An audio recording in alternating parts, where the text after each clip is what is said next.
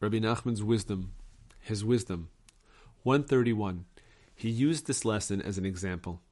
It teaches that dancing and clapping can mitigate the harshest decrees. He bid us to take the lesson at face value and make an effort to be happy on our joyous holidays such as Purim and Chanukah, as well as at mitzvah celebrations such as weddings. At such times, he said, we should make ourselves feel true joy when obeying God's commandments. We can make ourselves so elated that we actually dance and clap our hands in joy. This is what alleviates the decrees against us.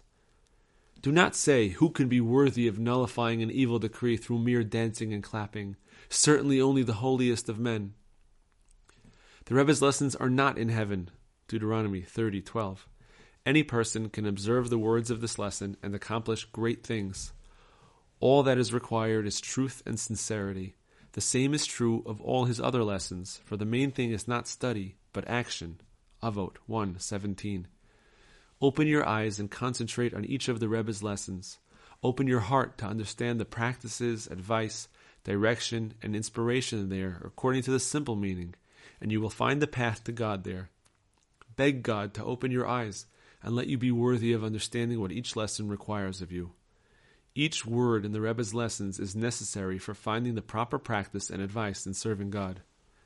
You may study some of the lessons and think they apply only to those who have reached high spiritual levels. At first, you may not be able to find anything that seems to apply to you personally. But look more carefully. You will find that each thought contains awesome encouragement and wondrous advice, leading you toward God no matter what your level.